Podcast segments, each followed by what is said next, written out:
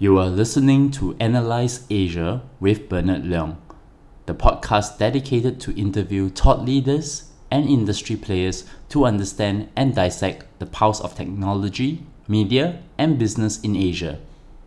The show is sponsored by Ideal Workspace, which promotes a healthier way of working through their adjustable standing desk. You can visit their website idealworkspace.com. Hi, Jon. Hi, Bernard. How are you doing? I am well. How about you? Good, thank you. Good, good. You're now based in Thailand, right? Yes, I've been here for quite oh, uh, a long time now, about six years now, yeah. Originally, you started corresponding for the Next Web, and I think you have recently moved to TechCrunch, and you're now covering Asia for them. That is indeed true, yes. How's the experience of the transition? Uh, it's good. I mean, it's pretty much it's, it's a very very similar role, obviously, because you know you're kind of covering tech, with a focus on Asia. But I think you know TechCrunch is, is a little bit different because it tends to have a bit more of a focus on you know the tech industry it's, itself, so kind of more uh, startup and funding related stories, which, which is I think quite fun because you know th- there's a lot of things that are happening in this part of the world, and unfortunately they don't always get the kind of coverage in media that you'd that you'd, hope for, really. So it's quite nice to be able to be know someone who's telling a story that isn't isn't told as you know that that much basically. So so yeah, it's good. So you're originally from the United Kingdom. What made you move to Asia, and then subsequently how you got into the Next Web, and then subsequently moved to TechCrunch? I am indeed English uh, from the UK. I met my wife in the UK. She's actually Thai, and we lived in London for almost three years, I guess. There is a combination of factors, really, but essentially, I kind of wanted to do something a bit different, basically. And you know, I'd kind of been to Asia. I actually spent some of my childhood uh, in Asia as well, and I'd always wanted to kind of come back. So we moved back to Thailand. Uh, we moved to Thailand, sorry, uh, for the first time um, in 2008, I guess. There wasn't a lot going on here. There wasn't a lot in terms of work either. So I didn't do a lot at first. Um, but I, I, kind of ended up, so my, my, my, background is, in, is actually in, in, in, PR, believe it or not. And so I did some kind of um, freelance work for some people that I knew, um, being based out here. I needed, I needed to get a visa because it's quite difficult to, to live here without a, visa. So I actually ended up teaching for for a bit, and I thought it would be you know a really great chance to kind of really help make it make a difference and do stuff. But I, let's just say I, I, found it a bit difficult. And some of the the kind of uh, systems that, that, they have here can be can be quite um, fr- frustrating, I'd say, if you're a teacher. But I mean, I got lucky and I managed to find an office job in Bangkok, and I kind of always been writing on the on the side, you know, just as a as a hobby basically. I ended up getting to write for a website called Asian Correspondent, which is like an um, an independent news site. And I was kind of their their tech guy for about a year or eighteen months, and then I kind of had a crazy thought that I could do this as a full time job. I knew the guy who was running the next web at, at, the time, and he'd been asking me for a while, you know, come come work for us. That's Zee, um, the founder, right? Zee, that's right. Yeah, hmm. I had a moment of madness when I was like, I was like, yeah, okay, I'll do it. so I, I left uh, the kind of the, the safety of an office job, which is quite hard to find in Thailand, by the way, especially you know in 2010. So I mean, it's a bit easier now, but in 2010 it was quite it was quite tough. And so I, I, wa- I walked away from that to be a tech journalist. And yeah, the next web I was next to for about three years or so until about October time when I joined TechCrunch, as you indeed said. How's the culture shift from the next web to TechCrunch, or is it just similar? It's still covering tech I in think, Asia. I think it's very similar. You know, they're both they're both great publications. You know, they have huge audiences. You know, they're they're read by a lot of people in the US and in Europe and also in Asia as well. Uh, I think. I mean, I think Asia Asia is the most interesting area to cover for me because you know there's just so much that's going on here. Things are changing so so quickly, and you know as I also mentioned, there's not a ton of media that are, that are, that are covering all this stuff. Mm. So you know you, you get a good chance to d- dig into quite a fascinating topic that you know no one's really talking about. So so yeah, I mean as I say, TechCrunch is a little bit more focused on the industry, which is personally something that I really like because I've watched you know over the past six years, you know things have changed a ton here, right? And I think you know you you'd be also a person who who, who is aware of that too. In terms of you know in, uh, startups and funding and investment and companies that are coming out of here, so you know, I think it's a great time, and I wouldn't want to be anywhere else doing anything else. So, are you the only Asia TechCrunch correspondents, or or there are a couple of them? No, there's uh, so there's two of us. So my colleague um, Catherine Shu is based in uh, in Taipei in uh, t- Taiwan. So we kind of cover Asia together. And I think actually a kind of two person operation is quite good. And that's what we did at the at the next web as well. We had two of us, you know, who were covering Asia at any given time. And um, I mean, it's not it's not like a crazy busy, you know, place to be like it is, you know, in the US or Europe perhaps. Uh, you can get some quiet days. And I think the difficulty is that you know, as a global publication, you know, you cover Asia from a uh, from a, a regional point of view. So you know, it's not necessarily every piece of news or every deal, but it's stuff that kind of stands out on a regional basis. So I think kind of having two is a good team number, I think. So I know you from the Asian correspondence, the Next Web, then to TechCrunch. So I know you have been really think, looking at the landscape of startups in Southeast Asia. And also, I think there is a boom of technology startups that's now happening in Thailand. I think in the last two, three years, we have Echelon, which is part of the E27 effort the tech conference is going into Thailand and etc. But maybe tell me a little bit about how do you see the landscape changing? I mean, from the perspective of say homegrown entrepreneurs, the investor side. Maybe we will start with those two pieces, and then maybe we will gradually build the story out. Sure. So I guess the first caveat is that I'm probably the worst person to talk about Thailand's startup ecosystem, even though I've been living here for the past six years. But um, you cover quite because, a lot you know, ground. no. I mean, I, yeah, I do, I do, I do. I, am I'm kind of half kidding, but I mean, you know, we've all I, for my work, I've always looked at Asia from a, a regional point of view. Mm.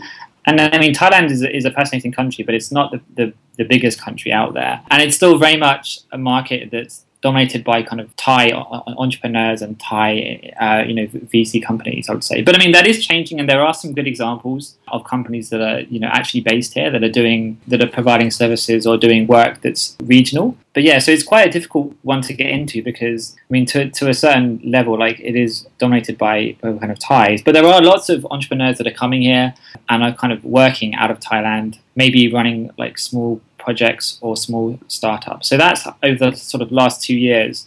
The kind of cost of living out here has really has really drawn in lots of people who who want to who want to you know start small companies or do like you know work as a digital nomad or whatnot. You know those kind of terms that get thrown around. So there there is that element to it too. But I mean Thai, Thailand is I mean you are quite right. Getting back to the the, the main point. Thailand's market, the, the market for startups here is growing very quickly, and arguably from a, a very kind of small small base, right? Mm. I mean, you know, sort of three years ago there weren't really any startups here, and now you're seeing, you know, a few that are that have raised kind of multi-million dollar um, funding rounds that are actually, you know, active in Southeast Asia as a region, not just Thailand.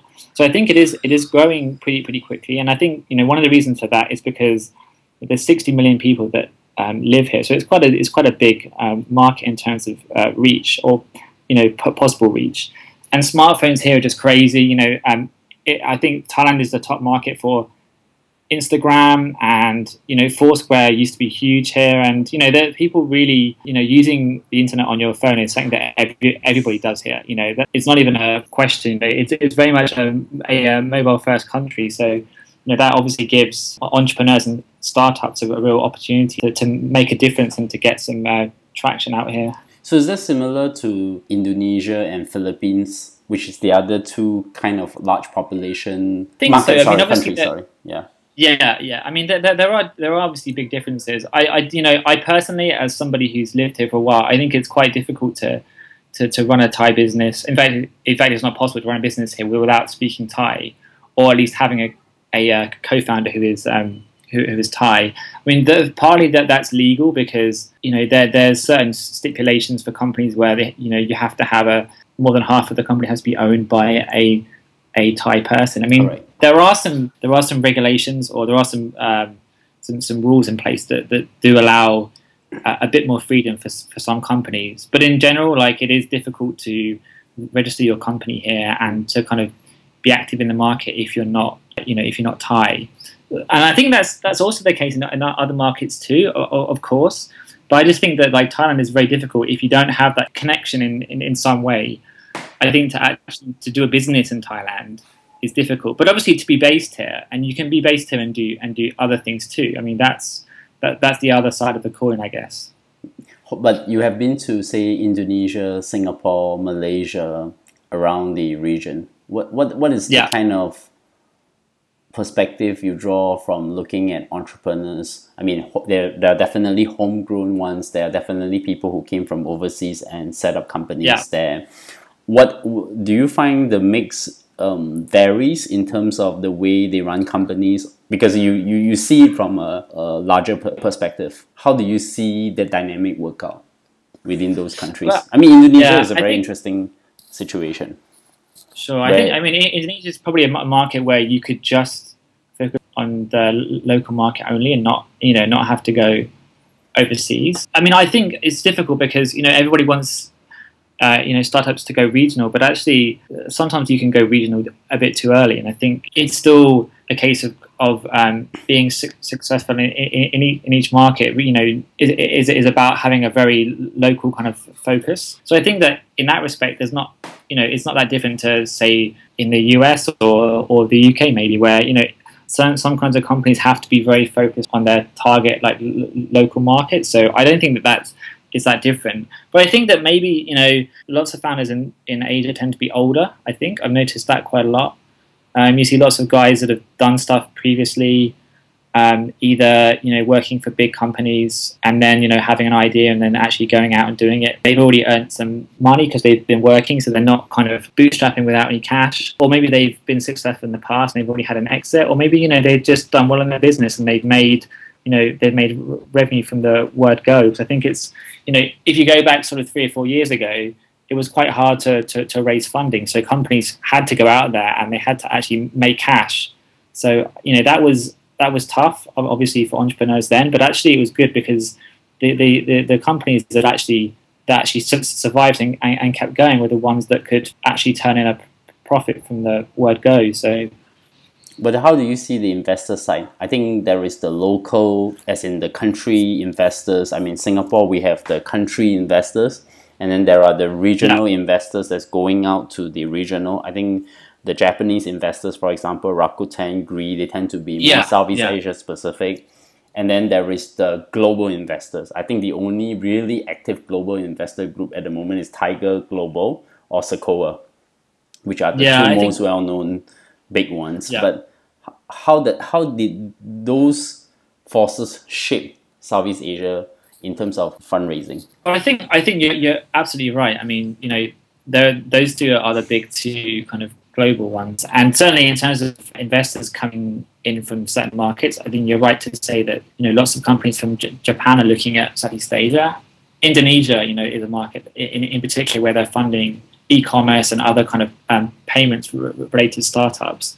Because I guess you know, I mean, from kind of talking to them, they kind of see Southeast Asia and in, in you know in, in the Indonesian market in, in particular as you know similar to sort of China, sort of say five or ten or even twenty years ago. Obviously, it doesn't have that kind of scale. You know, not that many people.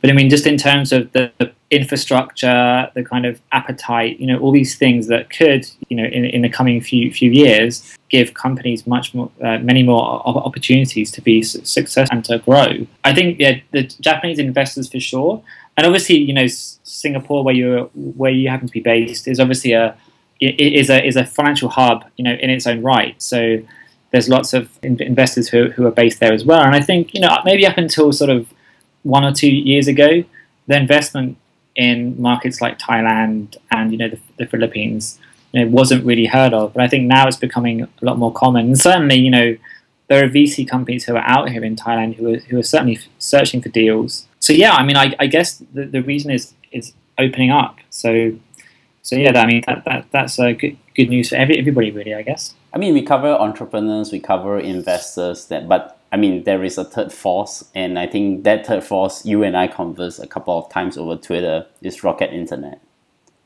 Oh yes, Yes. Yes. So um, Rocket Internet, well known. topic. Yes, the Samwer brothers, who recently I think IPO the company. So what they do is they they they used to start. They start off with the reputation of cloning companies, and then I think they also have recently have a global fund, and they are starting to do their own stuff. I guess the question is for me, I always see them as a necessary evil to any startup ecosystem. They need to be there because they are they are basically paying for people to be entrepreneurs and Yeah. to be able to create that startup momentum so that even if they if these people that they hired gets fired, they will go back into the ecosystem and basically start their own companies, which is already happening. So I guess yeah. you you have been a Rocket Internet watcher in this part of the world. How do you yeah. see them operating so far? And what are your thoughts? I mean, we, we talk about it as in people actually ascribe to us being having certain opinions about it, but we actually never talked about it in public uh, on Uh-oh. on Rocket Internet. I mean, it's not really in yeah. that in in in the sense of oh you know gotcha Bernard or gotcha Jon, right? Yeah. More in the sense of how do you see them as a part of that ecosystem within Southeast Asia, given their footprint yeah, is so I, large in Southeast Asia. Yeah, I, th- I mean, I, I, think you, you've kind of hit the nail on the head. You know, they're, I mean, they have, you know, made a huge di- difference to this part of the, the world. You know, uh, lots of companies that I speak to, you know, when they're when they're hiring, um, I mean, they don't even have to contact people who are working at, at Rocket Internet because often, you know, there are guys who are in there who, you know, they work really hard and they get paid, you know, perhaps a little bit below what they're what they feel that they're, that they're kind of worth, and maybe they're not. You know, there are some things about way the company is being run they're not happy with. But Rocket Internet gives them that kind of first taste of, you know, working for startup companies.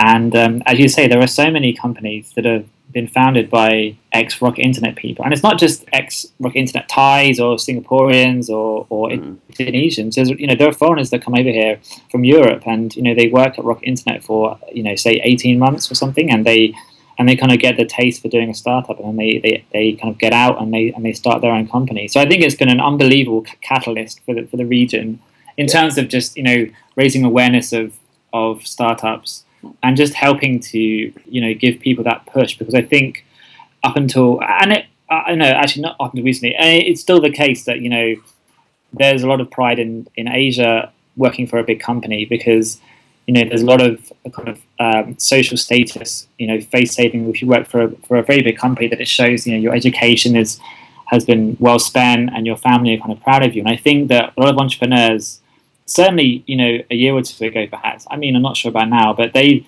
they, you know, they'll tell stories about how their family, you know, doubted them when they started their their, their startup, and it was only when they, you know, started to make money and kind of do big things that their families realized that actually what they were doing was was even better than working for, you know, say a big big company. Mm. I think the Rocket Internet has helped has helped change that a little bit, or has certainly given people the confidence to to go after, you know, starting their own their own companies.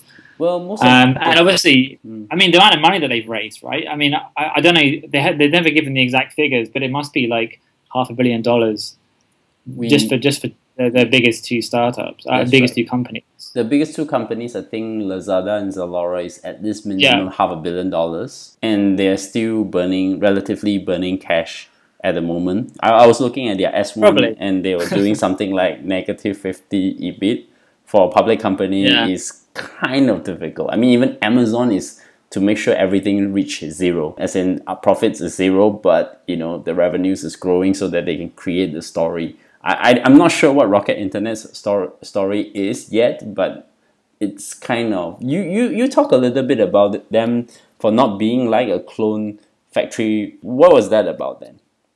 Well, I mean, I, I think that they have a, a, reputation. You know, as you mentioned, they used to do the, the you know start a company and scale it quickly and then and sell it off. But I mean, there hasn't been that much of that recently. Uh, in fact, certainly, I I'm trying to think of the last couple of or few years where they they they sold a, a company in, in that kind of way. I see it as, and I mean, I don't have all the answers by any means, but I mean, I think that they're doing it very differently now. And I think, I mean, there probably is a big exit at the end, or at least that they, they hope there's a big exit at the end. But I mean, it's a much longer term game, and that is get into in, into very new kind of nascent markets, um, get in there very early, help you know stimulate internet e- ecosystem, get sort of three or four or five services that are in there that are you know based on payments or commerce, you know this kind of uh, tr- you know stuff that's that that makes uh, revenue basically.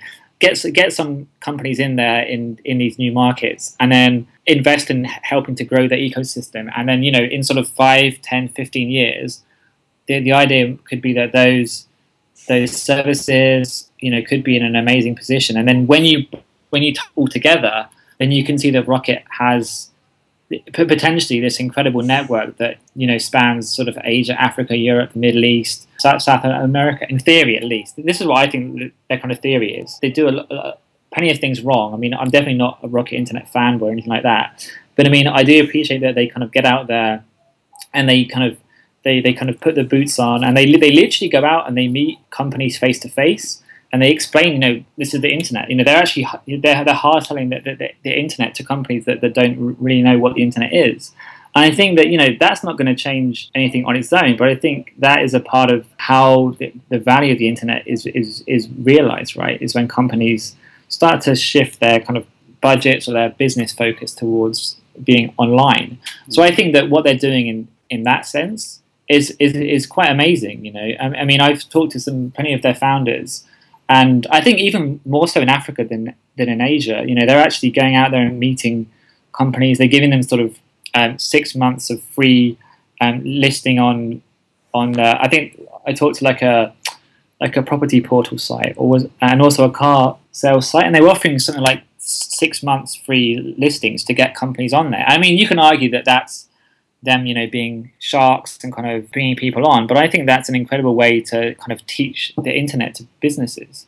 And I don't see anybody else that's really doing that. And so I think that that's something that's incredible. And also, you know, probably Google. Recently, Google is doing that in India. Yeah, that's they're yeah, doing that, a lot of that in India. They they're trying to get people online, teaching them how to make websites, and also getting them to understand the it's actually more to give internet education so that the more people comes online, it also helps in Google advertising, I guess, from the yeah, longer term. Yeah, no, you are quite right. Yeah. yeah. but I mean, in terms of a, of, of a, I mean, Google no. in Asia is mm. almost almost like a like a non non-profit sometimes. I mean, they do incredible like CSR work. You know, like uh, in Bangladesh, they just um, that's right sent a bus around with all these kind of uh, Android devices to teach kids how to kind of use the internet, and that's amazing. But Google can do that because you know it has incredible cash reserves and cash flow and stuff. And like I say, it's almost like a like a non-profit in this in this part of the world. But I mean, Rocket Internet is is not that company and doesn't have anything like the same kind of status as well. You know, Google is, is, is a is a, household name even in even in Asia. You know, where people don't even use the internet, they still know what Google is. So I mean, I have some respect for Rocket Internet for that. But I think the interesting thing that happened recently was they, they took some of their e-commerce companies, Asia and maybe Latin America and some other places, and they they brought them they brought them all together. So they brought five companies together, and they they're not rebranding them all, but they're they're putting them under an umbrella. So the idea is that you know this kind of group sells um, know electronics and fashion and things in Asia Latin America, Middle East, and maybe even Europe as well. So you can see already that they're building this this, this network where they can they can in theory sell to you know they can sell to all these people in all these all these markets. And you know what? There's no there's no Amazon in most of these markets. There's no there's no eBay in these markets. So they, they're building this network that I guess in sort of five ten years they hope at least is going to have incredible value and be the you know the leading player. And so I guess you know that's their exit plan, right? Is to build huge startups and you know try and get an insane exit from them.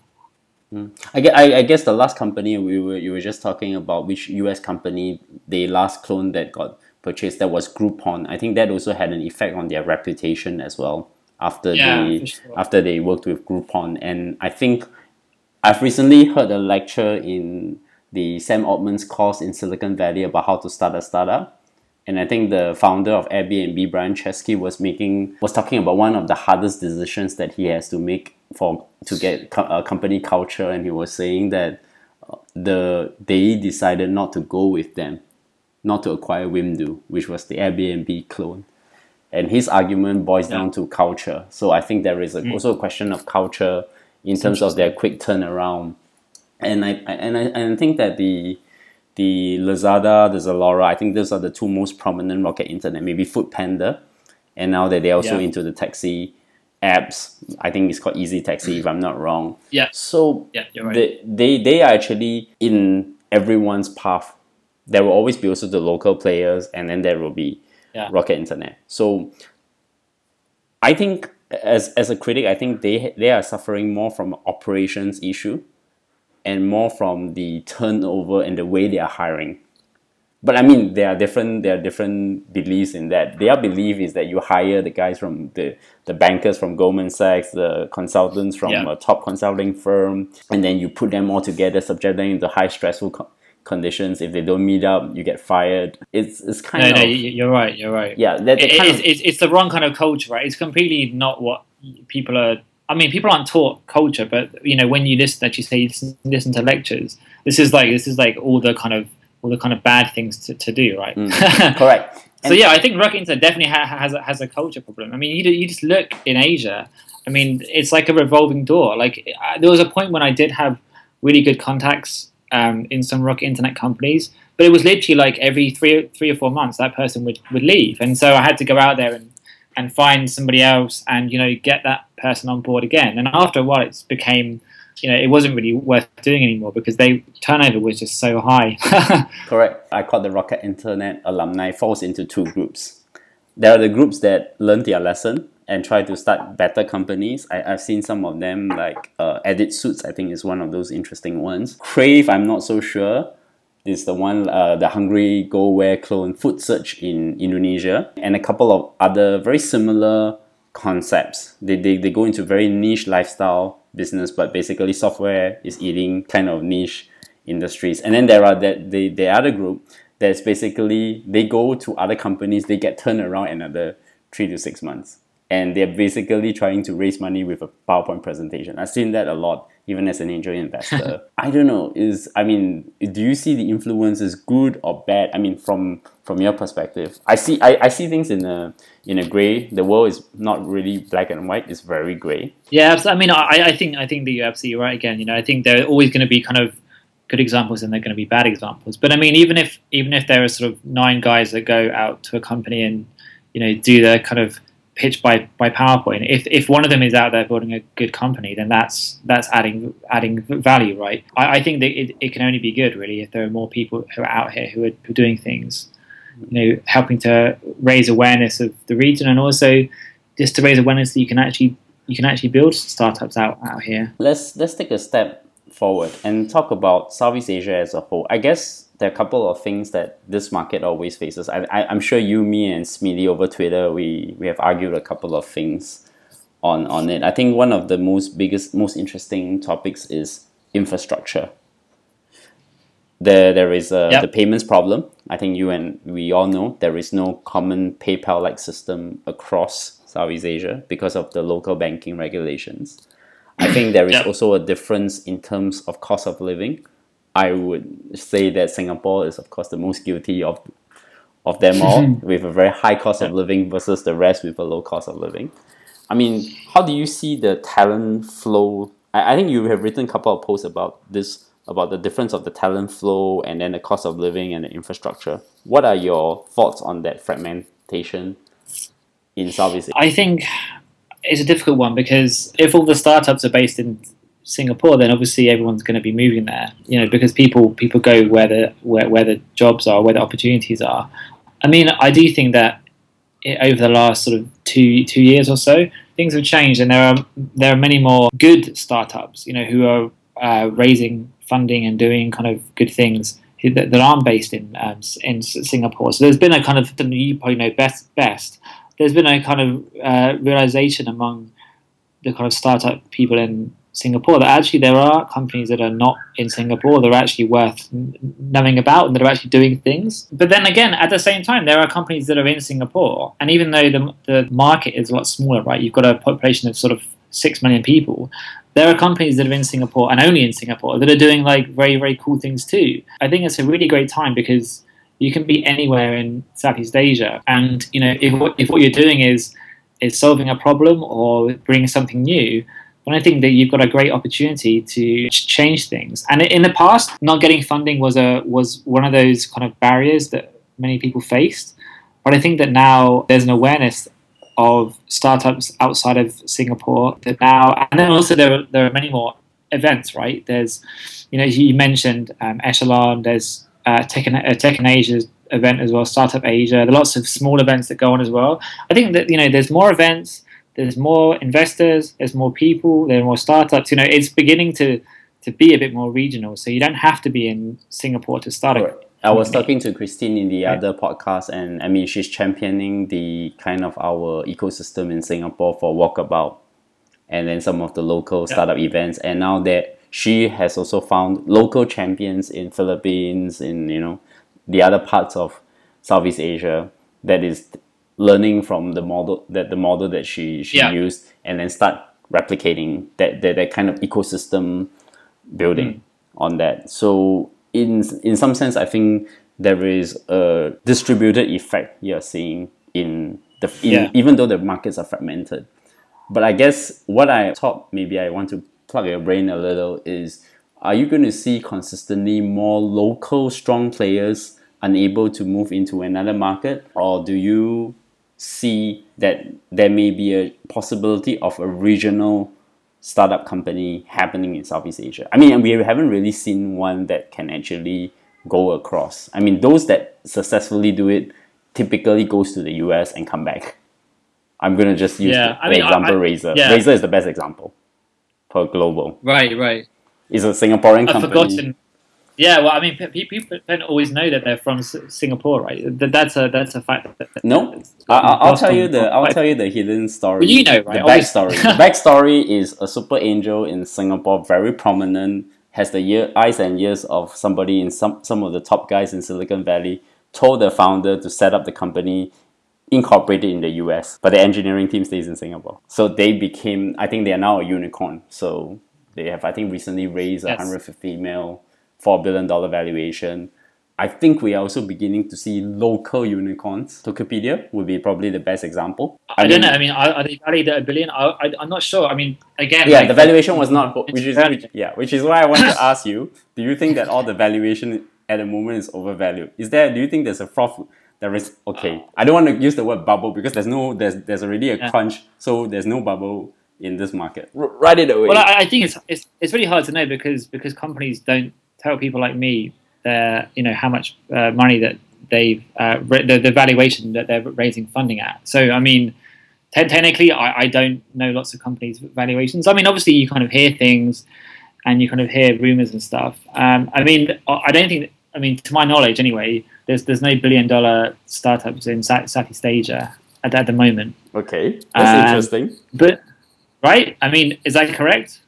Well, technically correct. I mean, Razer is still considered a US yeah. company. Yep. Right, okay, sure, I'll, sure. I'll, I'll take. I'll, I'll Uh, agree with you on that.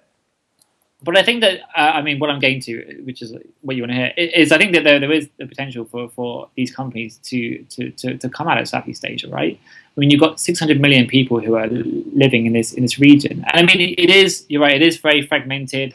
So many different countries, so many different cultures.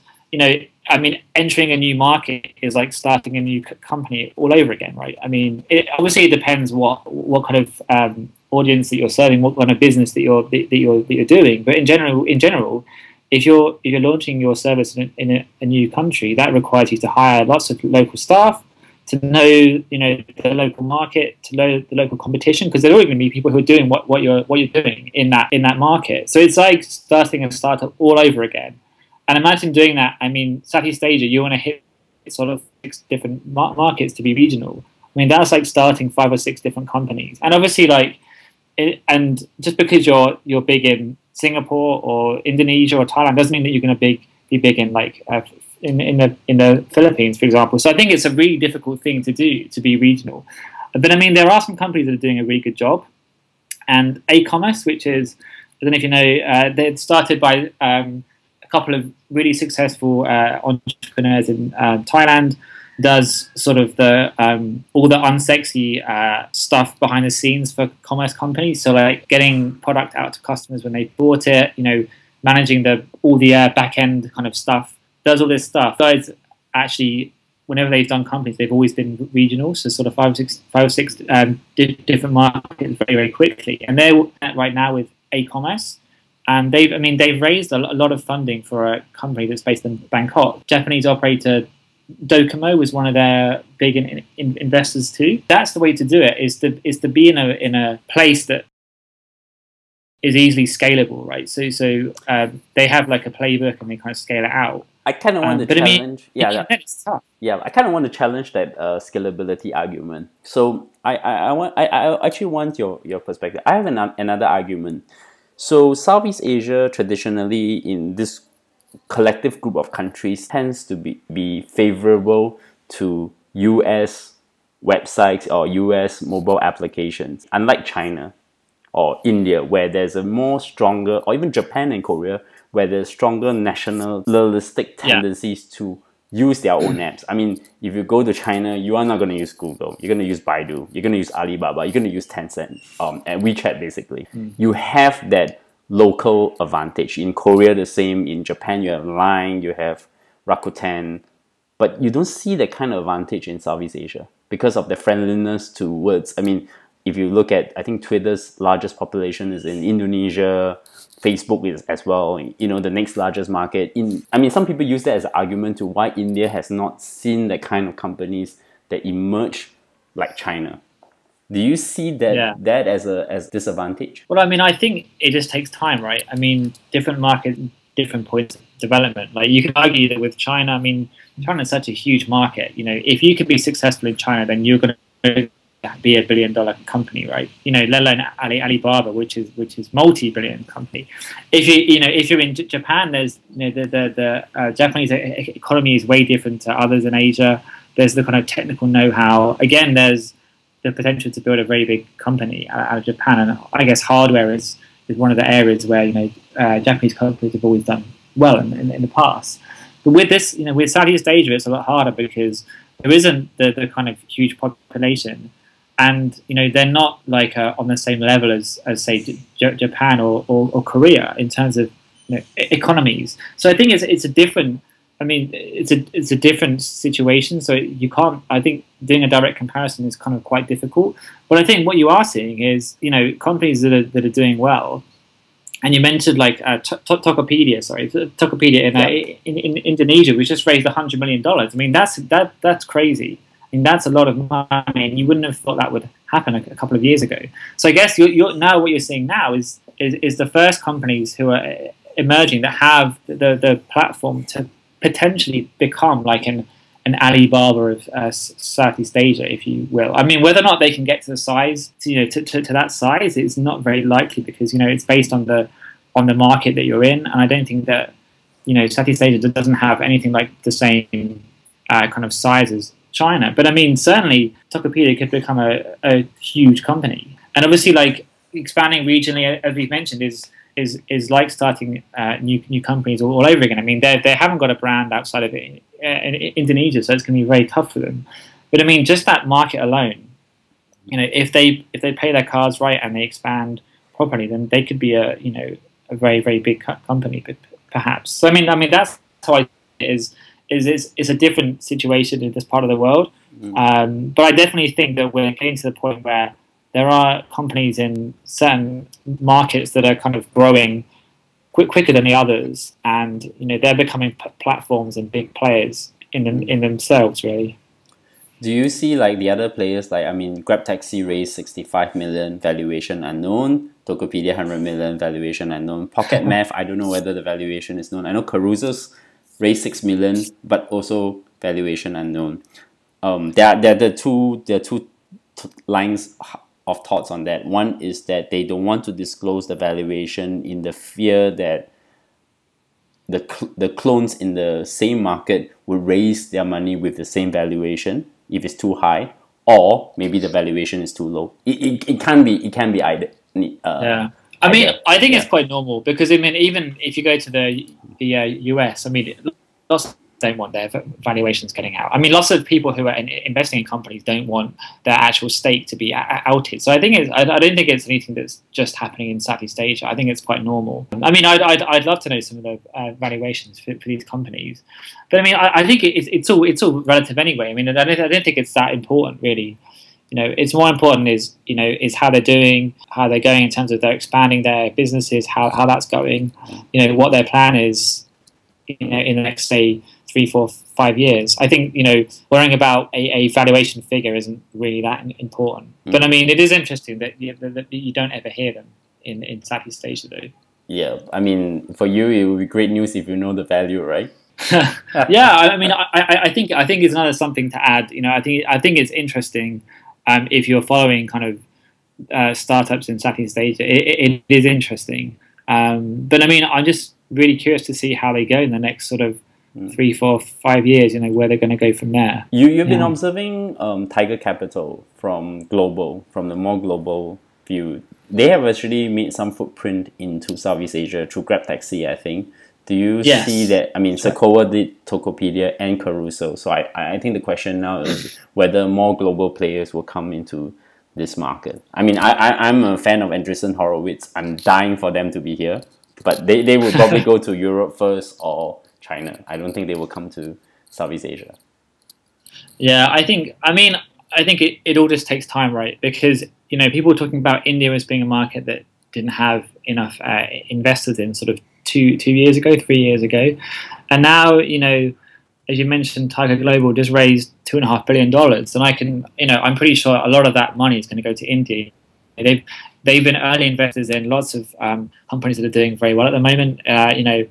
Flipkart, uh, which competes with Amazon, and Ola, which competes with Uber. So you know they've. I think it, it just it just take, takes time, you know, um, and I think Southeast Asia is probably is probably the next market that investors that are looking opportunities like like India would start to be looking at uh, in this part of the of the world. So I think it, it just takes time. But yeah, I mean, I, I definitely think that there are some companies you know in Southeast Asia who are doing who are doing a great job and certainly show that there's the potential to, to be regional and to, to be a big business and you know here.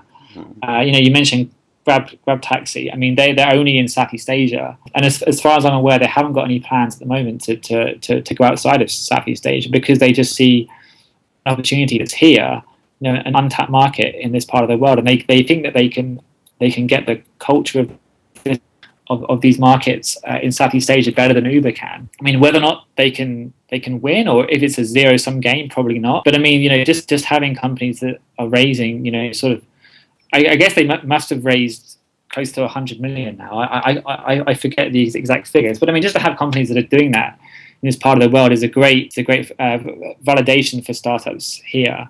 And I think, yeah, you know, the next sort of year or two, I don't see why other kind of funds that are looking at um, emerging market opportunities wouldn't wouldn't put more cash here too. You're going to be watching from it. So how would startups in Southeast Asia get your attention to get covered? Oh, it was really I, I, I, get that from I get I get that from uh, startups all the time. Like you know, they would typically ask me how to get in touch with TechCrunch, Tech in Asia. So I, I might as well just ask you yeah. the question. So whenever they ask, I can say no, sure, refer sure. to this podcast.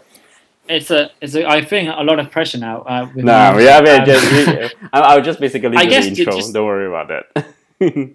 Oh no, I mean, I, no, I'm just kidding. I mean, just just get in touch, really. Just, I mean, you can if you you can find us on on Twitter or even just just typing into into into Google, and you'll get you know our details quite easily. And just just get in touch. I mean, the difficult thing is, as I mentioned, that we don't cover every story because it has to be a we look to for, for regional stories things that have significance on a, on a regional level or things that are just interesting. It's kind of quite broad. But i mean i always like to talk to entrepreneurs and startups even if we don't you know write stories about them.